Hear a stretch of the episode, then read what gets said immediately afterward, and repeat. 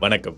நான் RJ Joe. இது ஒரு பயணத்தின் பதிவு. எழுத்தாளர் மேற்கொண்ட பயணம். அந்த பயணத்துல எழுத்தாளருக்கு கிடைச்ச நண்பர்கள். சோ அதுல அவருக்கு மறக்க முடியாத நினைவுகள் இதெல்லாம் பத்தி தான் நம்ம பார்த்துக்கிட்டு இருக்கோம். சூரியன் மறைவை பார்த்துட்டு நைட்டு ரூம்ல எல்லாரும் உட்காந்துருக்காங்க கொண்டு வந்த ஸ்நாக்ஸையும் ஜூஸையும் பிரிச்சு சாப்பிட்டுக்கிட்டு இருக்கும்போது எழுத்தாளர் கொஞ்சமா திருடி கொண்டு வந்து அவருக்குன்னு வச்சிருக்காரு. அதை கண்டுபிடிச்ச ஒரு நாலஞ்சு பேர் கொண்ட படை வந்துட்டு எழுத்தாளரை சூழ்ந்து அவர் திருடி வச்சிருக்கிறதுலையும் பாகப்பிரிவினை கேட்குறாங்க அப்போ பாகப்பிரிவினைலாம் நடந்துகிட்டு இருக்கு.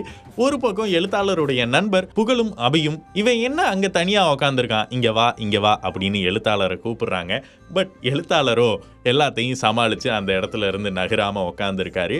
அதே சமயம் அந்த மொமெண்ட் ஹீரோயின் என்ட்ரி அந்த ஹீரோயின் யார் அப்படின்றது தெரியாமல் ரொம்ப யோசித்து யோசித்து கன்ஃபியூஸ் ஆகிருப்பீங்க அந்த ஹீரோயின் வேறு யாரும் இல்லை.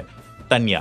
ஸோ தன்யா அந்த இடத்துக்கு வராங்க. என்ன எழுத்தாளரே எனக்கு தராமல் சாப்பிட்றீங்களே அப்படின்னு சொல்லி அவர் திருடி வச்சிருக்க கொஞ்சோண்டு ஜூஸ்லையும் ஊரே பங்கு கேட்டு நிற்கிது அதில் ஹீரோயின் கடைசி வந்து சேர்றாங்க. என்னதான் எழுத்தாளருக்கு கொஞ்சமா இருந்தாலோ அதை கொடுக்கறதுலயும் அவருக்கு சந்தோஷம் இருக்கத்தான் செஞ்சுது. ஆனா அந்த இடத்துல என்ன ஒரு ட்விஸ்ட் அப்படின்னு பார்த்தோம்னா எழுத்தாளருடைய நண்பர் அபியும் புகழும் அங்க பாகப்பிரிவினை பண்ணிட்டு இருந்தப்போ அங்க முடிச்சிட்டு தான் இங்க வந்தாங்க அப்படின்றது தான் அதுல சுவாரஸ்யமான உண்மையே. ஸோ எல்லாத்தையும் சாப்பிட்ட தன்யாவுக்கு உடம்புல வேலையை காட்ட ஆரம்பிச்சிருது.